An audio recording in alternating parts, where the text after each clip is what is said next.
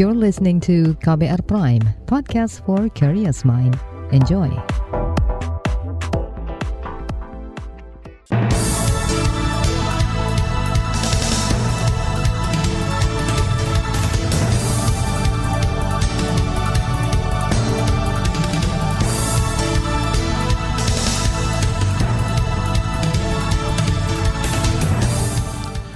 Pagi saudara, senang sekali kami bisa menjumpai Anda melalui program Buletin Pagi edisi Jumat 11 Maret 2022 bersama saya Roni Sitanggang. Sejumlah informasi pilihan telah kami siapkan di antaranya. Presiden meminta Kepala Otoritas IKN segera menyelesaikan urusan lahan. Soal penundaan pemilu, Erlangga ajak ketua partai bermusyawarah. Polisi tembak mati terduga teroris di Sukoharjo. Inilah Buletin Pagi selengkapnya terbaru di Buletin Pagi. Saudara Presiden Joko Widodo memerintahkan jajarannya segera menyelesaikan sejumlah masalah ibu kota negara IKN Nusantara, di antaranya semisal sengketa tanah yang masih menjadi kendala. Perintah itu disampaikan Jokowi usai melantik Bambang Susantono dan Doni Rahayo sebagai Kepala dan Wakil Kepala Otorita Ibu Kota Negara Nusantara kemarin. Pertanahan diserah terimanya dengan Pak Menteri BPN cepatnya juga bisa diselesaikan terkait dengan status tanah kawasan IKN. Kemudian juga identifikasi dan verifikasi tanah yang mungkin masih dimiliki atau dikuasai oleh perusahaan maupun oleh masyarakat dan kita harus memastikan juga bahwa pengadaan tanah di kawasan ibu kota Nusantara ini hanya dapat dialihkan kepada instansi yang memerlukan tanah untuk pembangunan IKN. Itu tadi Presiden Joko Widodo. Pembangunan IKN di Kalimantan Timur ditaksir menghabiskan anggaran sekitar 466 triliun rupiah. Dana tersebut berasal dari tiga sumber, yakni skema kerjasama antara pemerintah dan badan usaha, swasta, dan BUMN sebesar 89 triliun rupiah. Kepala dan Wakil Kepala Otorita Ibu Kota Negara Nusantara yang baru dilantik kemarin bakal mengurusi semua permasalahan yang tengah dihadapi pemerintah – seperti sengketa lahan dengan masyarakat, isu kerusakan lingkungan, pendanaan hingga gugatan terkait pembentukan Undang-Undang IKN. Menanggapi perintah itu, Kepala Otoritas Ibu Kota Negara IKN Bambang Susantono mengatakan bakal segera berkoordinasi dengan kementerian dan lembaga terkait untuk mempercepat pembangunan. Bambang mengatakan banyak hal yang harus mulai dikerjakan, termasuk sosialisasi soal IKN kepada masyarakat. Step-stepnya tentu saja setelah ini kami segera akan uh, menghubungi pihak-pihak KL terkait yang selama ini sudah mempersiapkan konsep-konsepnya. Salah satunya mungkin dengan Bapenas yang sudah dari 2017 sudah uh, melakukan berbagai studi dan juga dengan KL lain yang akan uh, meneruskan berbagai pembangunan, misalnya PUPR dan yang lain. Melalui kesempatan ini kami mengharapkan dukungan dari semua pihak, dukungan dari semua masyarakat karena kota ini adalah kota yang merefleksikan kenusantaraan, inklusif, hijau, cerdas, dan berkelanjutan.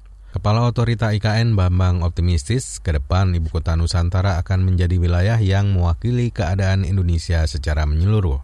IKN diklaim akan menjadi kota yang modern dan humanis. Terkait lahan IKN, pemerintah mengklaim tidak ada masalah atau konflik dengan masyarakat adat.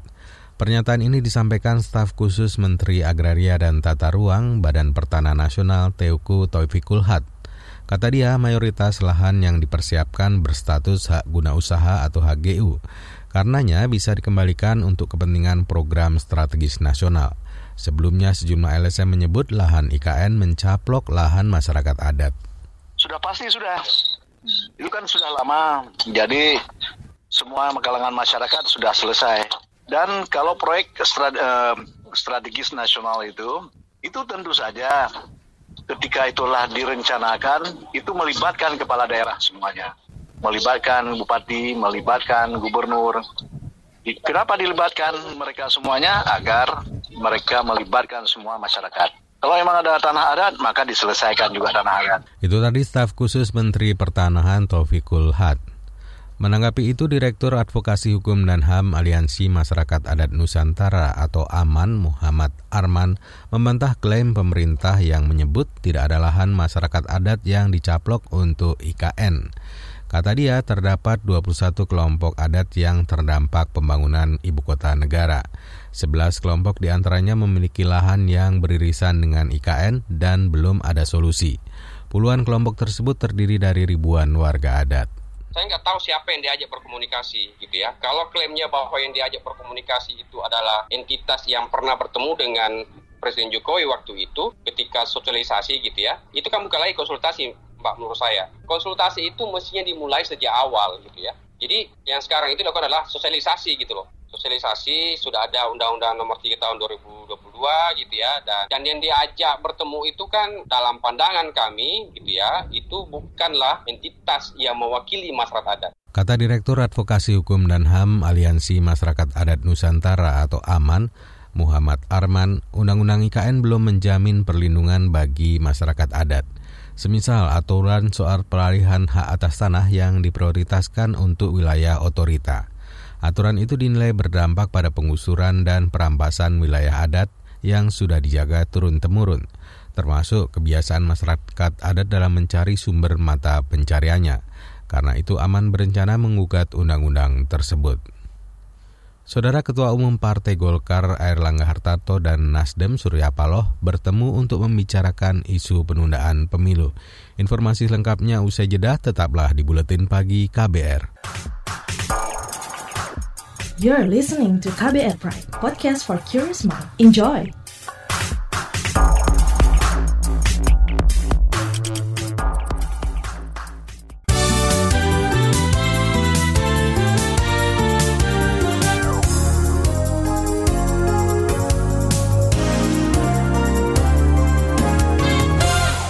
Anda sedang mendengarkan buletin pagi KBR. Saudara Ketua Umum Partai Golkar Erlangga Hartarto menilai wacana penundaan pemilihan umum 2024 perlu dibicarakan bersama ketua-ketua umum partai politik, khususnya partai politik pendukung Presiden Joko Widodo. Ia mengatakan perlu ada musyawarah dan juga masukan publik untuk menentukan hal tersebut. Hal itu dikatakan Erlangga setelah bertemu Ketua Umum Partai Nasdem Surya Paloh kemarin. Tentu kami dari Partai Golkar kami sudah sampaikan bahwa pertama tentu di masyarakat ada suara-suara yang harus kami serap. Kemudian kedua tadi kami sudah bahas bahwa politik itu adalah kesepakatan dengan para ketua-ketua umum partai dan banyak hal yang harus dibahas terutama ketua umum ketua umum partai yang mendukung Bapak Presiden. Ketua Umum Partai Golkar Airlangga mengatakan Presiden Jokowi tidak mempersoalkan adanya usulan penundaan pemilu 2024 sebagai bagian dari demokrasi.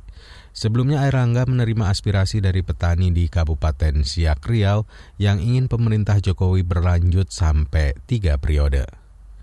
Kita beralih ke informasi ekonomi.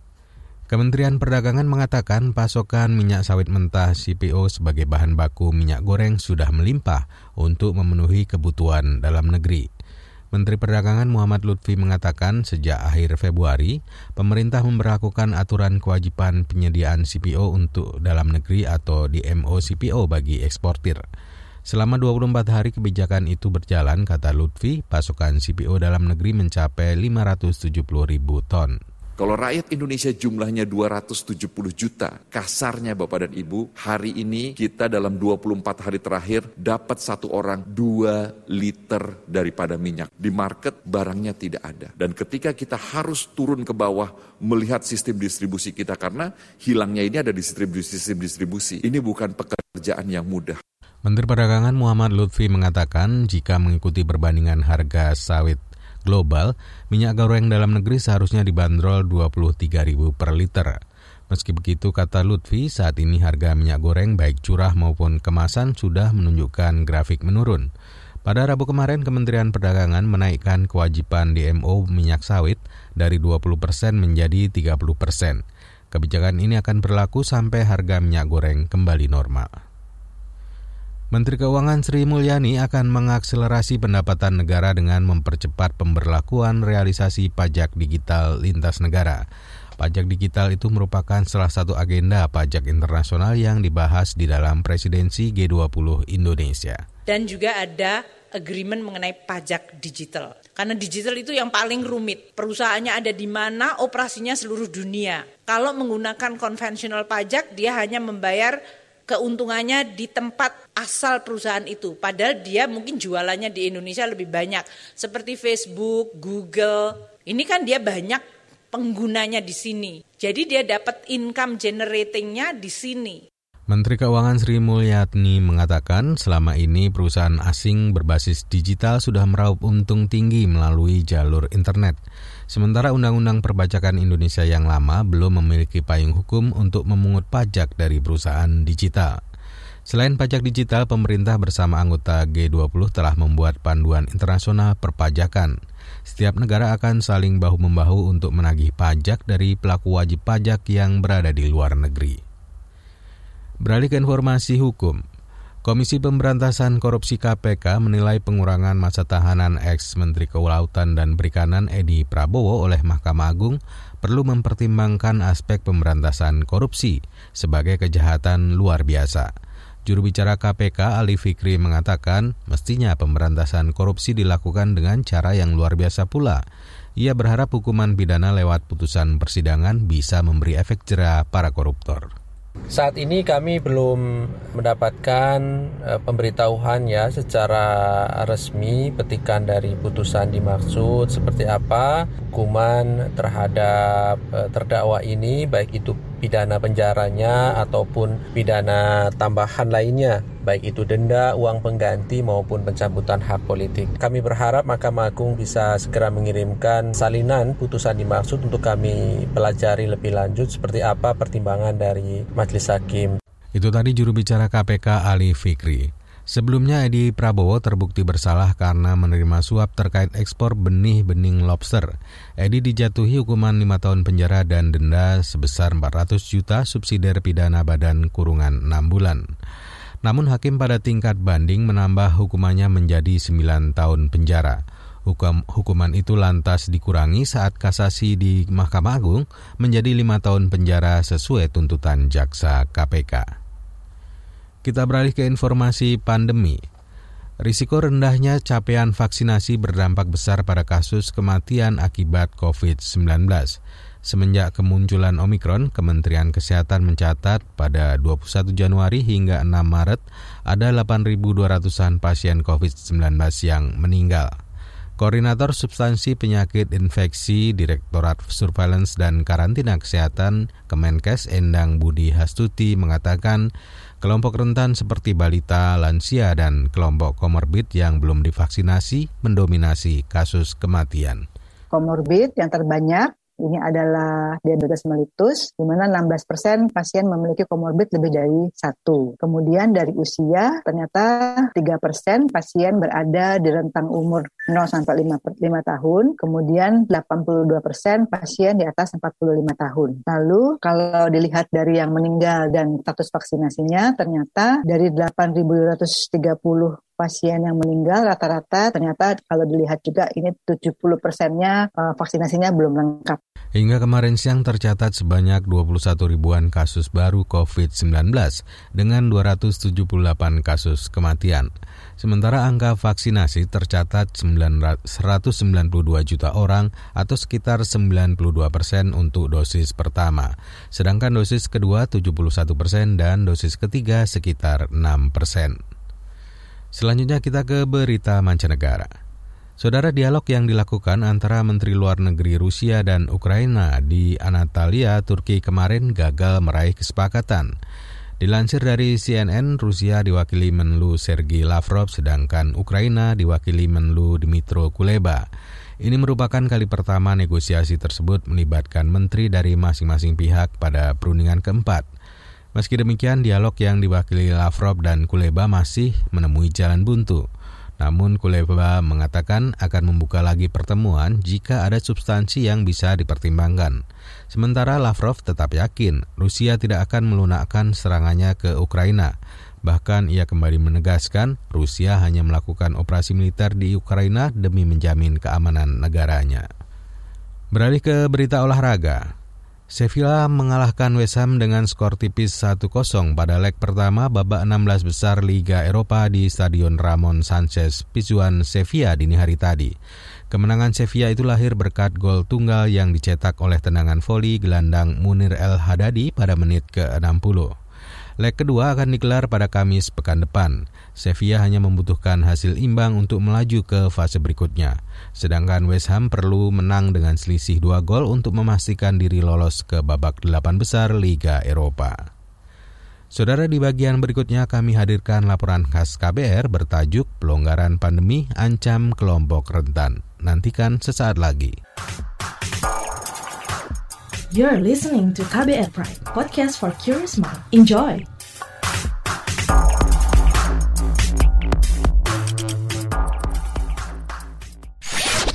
Commercial break. Commercial break.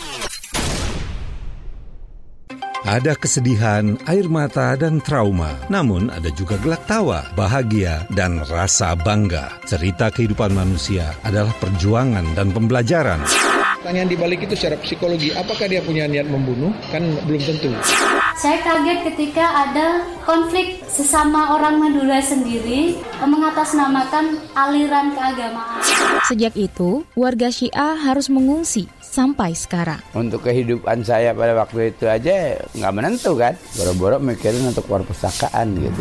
Saga, cerita tentang nama, peristiwa, dan fakta. Liputan khas KBR ini telah memenangkan berbagai penghargaan nasional dan internasional. Anda sedang mendengarkan program Saga Produksi KBR. Simak di program Buletin Pagi pukul 6 waktu Indonesia Barat, Buletin Sore pukul 16 waktu Indonesia Barat, dan KBR Pagi pukul 7 waktu Indonesia Barat. Dengarkan Saga di radio jaringan KBR di Nusantara atau streaming di kbr.id. Saga juga hadir dalam bentuk podcast di kbrprime.id. KBR Inspiratif Terpercaya.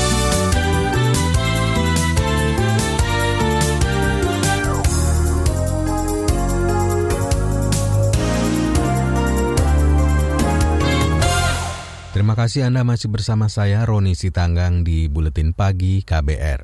Saudara, sejumlah pelonggaran kebijakan penanganan pandemi COVID-19 yang diputuskan pemerintah berisiko terhadap kelompok rentan. Sebab kelompok tersebut mudah tertular virus yang berpotensi menimbulkan keparahan hingga berujung kematian. Karena itu pelonggaran tersebut dinilai belum tepat diberlakukan, lantaran situasi pandemi masih belum aman. Lalu bagaimana solusinya? Selengkapnya kita simak laporan khas KBR yang disusun Heru Haitami. Kelompok rentan seperti balita, lanjut usia atau lansia, dan pemilik komorbid yang belum divaksinasi mendominasi kasus kematian akibat COVID-19 varian Omikron. Semenjak kemunculan Omikron, Kementerian Kesehatan mencatat pada Januari hingga Maret 2022 ada lebih dari 8.200-an pasien COVID-19 yang meninggal dunia. Koordinator Substansi Penyakit Infeksi Emerging di Kementerian Kesehatan, Endang Budi Hastuti mengatakan, rendahnya capaian vaksinasi berdampak besar pada kasus kematian akibat corona, terutama kelompok rentan tersebut. Komorbid yang terbanyak ini adalah diabetes mellitus, di mana 16% pasien memiliki komorbid lebih dari satu. Kemudian dari usia, ternyata 3% pasien berada di rentang umur 0 sampai 5, 5 tahun. Kemudian 82% pasien di atas 45 tahun. Lalu kalau dilihat dari yang meninggal dan status vaksinasinya, ternyata dari 8.230 pasien yang meninggal rata-rata ternyata kalau dilihat juga ini 70 persennya uh, vaksinasinya belum lengkap. Koordinator Substansi Penyakit Infeksi Emerging Kemenkes Endang Budi Hastuti menyebut beberapa kasus kematian merupakan pasien yang mendapat vaksinasi dosis pertama sehingga kondisi ini mendorong percepatan cakupan vaksinasi dosis kedua. Namun kondisi tersebut tidak menyurutkan niat pemerintah untuk melonggarkan penanganan pandemi. Sejumlah pelonggaran yang diterapkan pemerintah pemerintah antara lain di sektor transportasi dan pariwisata. Berikut penjelasan koordinator pemberlakukan pembatasan kegiatan masyarakat PPKM Jawa Bali Luhut Binsar Panjaitan. Dalam rangka transisi menuju aktivitas normal, pemerintah akan memperlakukan berbagai kebijakan. Pertama, pelaku perjalanan domestik dengan transportasi udara laut maupun darat yang sudah melakukan vaksinasi dosis kedua dan lengkap, tidak perlu menunjukkan bukti tes antigen maupun PCR negatif. Seluruh kegiatan kompetisi olahraga dapat menerima penonton dengan syarat sudah melakukan vaksinasi booster dan menggunakan peduli lindungi. Selain kebijakan baru yang kami perlakukan dalam ratas yang digelar, kami melaporkan ke kesiapan Bali dalam menggelar kebijakan uji coba tanpa karantina dan dalam ratas Presiden telah menyetujui untuk dapat melakukan uji coba tanpa karantina bagi PPLN sejak 7 Maret. Keputusan pemerintah tersebut mendapat kritikan Ikatan Dokter Indonesia IDI dalam akun Twitter pribadi, Ketua Satgas COVID-19 Pengurus Besar IDI, Zubairi Zurban mengingatkan pemerintah untuk meningkatkan pengawasan usai memutuskan kebijakan tersebut. Sebab menurut Zubairi, capaian vaksinasi bagi kelompok rentan seperti lansia masih rendah. Berdasarkan analisis Perhimpunan Ahli Epidemiologi Indonesia PAEI, kondisi pandemi di Indonesia masih belum aman. Ketua Umum PAEI Haryadi Wibisono menyebut perkembangan kasus di tiap-tiap daerah daerah masih tinggi. Bahkan terjadi peningkatan pada kasus kematian. Surveillance ketat tetap perlu dilakukan. Tes, lacak, dan isolasi masih tetap harus ditetapkan. Kesiapan sarana perana kesehatan tetap harus disiapkan. Jangan sampai rumah sakit lalai tidak tersedia oksigen. Jangan sampai rumah sakit lalai tidak tersedia ICU yang memadai. Jangan sampai ventilatornya ternyata tidak cukup. Kemudian bagaimana sistem pelaporan dan rujukan ini? Karena ini menjadi kunci. Betulkah pemerintah memiliki readiness, memiliki kesiapan, memiliki kesiapsiagaan kesiapsiagaan kalau terjadi pelonjakan. Apalagi kondisi sekarang memang belum masuk dalam kondisi endemi. Kondisi sekarang sudah lebih baik, ya, dari kondisi sebelumnya. Namun kondisi sekarang belum bisa dikatakan aman atau normal. Kritik juga disampaikan Organisasi Kesehatan Dunia WHO atas keputusan pemerintah tersebut. Sebab sejumlah pelonggaran itu berisiko memicu melonjaknya kasus COVID-19. Endang Wulandari dari WHO Indonesia mengatakan berdasarkan hasil studi, vaksinasi hanya hanya membantu mengurangi risiko keparahan. Artinya, seseorang dengan vaksinasi lengkap tetap berpotensi terinfeksi virus dan menularkan kepada orang lain. Jadi untuk risiko transmisinya itu belum terlalu melihat untuk menurunkan uh, risiko uh, transmisi kasus tersebut. Tetapi apakah penumpang keluar kota dengan status vaksin lengkap itu dapat berisiko meningkatkan uh, kembali kasus? Jadi upaya pencegahan itu yang harus dilakukan secara berlapis, tidak hanya dengan dengan satu tools saja begitu. Jadi upaya pencegahan itu misalnya dengan menerapkan uh, protokol kesehatan. Gendang Wulandari menambahkan, kondisi dunia saat ini masih dalam status kedaruratan kesehatan masyarakat akibat virus corona. Untuk mengakhiri situasi tersebut, ada dua strategi yang harus dijalankan setiap negara. Pertama, mengurangi dan mengendalikan kasus untuk melindungi kelompok rentan.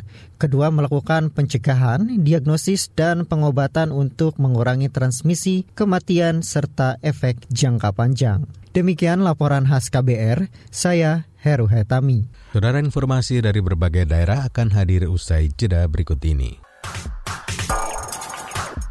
You're listening to KBR Pride, podcast for curious mind. Enjoy!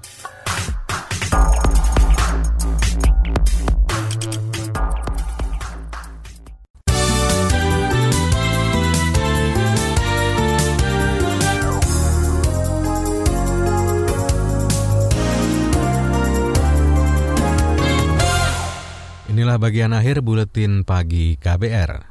Saudara seorang terduga teroris berinisial SU ditembak mati di Sukoharjo, Jawa Tengah, Rabu malam. Penangkapan dan penembakan itu dibenarkan Ketua RT 3 Bangunsari Sukoharjo Bambang Pujiana. Kata dia, aparat TNI Polri sempat memberikan informasi secara langsung soal penangkapan salah satu warga di sana. Selain itu, RT juga diminta mengirimkan data warganya tersebut ke aparat. Terduga teroris yang ditangkap tersebut berprofesi sebagai dokter. Tidak diberitahu kronologisnya gimana tidak. Cuma Pak Nabi itu kemarin malam katanya ditangkap oleh Densus 88 sampai di situ saja. KBR berusaha meminta konfirmasi kepada keluarga di rumah SU namun tak direspon dan pintu tertutup rapat. Sebelumnya, Mabes Polri menembak mati terduga teroris jaringan Jemaah Islamiyah JI berinisial SU di Sukoharjo Rabu malam. Polisi mengklaim SU melawan saat ditangkap dengan menabrakkan mobil hingga melukai dua anggota polisi. Kita ke Yogyakarta. Aktivitas penambangan dan wisata yang berada di sekitar kawasan Gunung Merapi ditutup sementara pasca erupsi yang disertai luncuran awan panas pada Rabu malam. Kepala Pelaksana Badan Penanggulangan Bencana Daerah Yogyakarta, Biwara Yuswantara mengatakan, penambangan yang dihentikan itu di Kali Gendol yang berada di radius berbahaya. Jadi kan di, di kawasan radius bahaya, ya Kali Gendol kan 5 kilo, itu kita himbau untuk dihentikan termasuk aktivitas tadi kalian dem yang radius 5 km di atasnya itu ya wisata yang di atas yang, oh. yang radius 5 km itu tadi Kepala Pelaksana BPBD Daerah Istimewa Yogyakarta, Yogyakarta Biwara Yuswantana. Sebelumnya Gunung Merapi di perbatasan Jawa Tengah dan DIY erupsi dan mengeluarkan awan panas guguran pada Rabu malam hingga Kamis dini hari. Terakhir kita menuju Aceh, imigran Rohingya yang menghuni barak penampungan sementara di Biren akan dipindahkan ke Lok Sumawe. Pemindahan itu untuk memudahkan penanganan para manusia perahu yang melarikan diri dari Myanmar itu. Juru bicara Satgas Penanganan Pengungsi Rohingya di Lok Sumawe, Marzuki Yunus mengatakan siap menampung para pengungsi. Persiapan ini melibatkan pemerintah daerah, TNI Polri, dan organisasi PBB untuk urusan pengungsi serta imigrasi. Saudara informasi tadi menutup jumpa kita di Buletin Pagi KBR. Pantau juga informasi terbaru melalui kabar baru, situs kbr.id, Twitter kami di akun @beritaKBR serta podcast di alamat kbrprime.id. Akhirnya saya Roni Sitanggang bersama tim yang bertugas undur diri. Salam.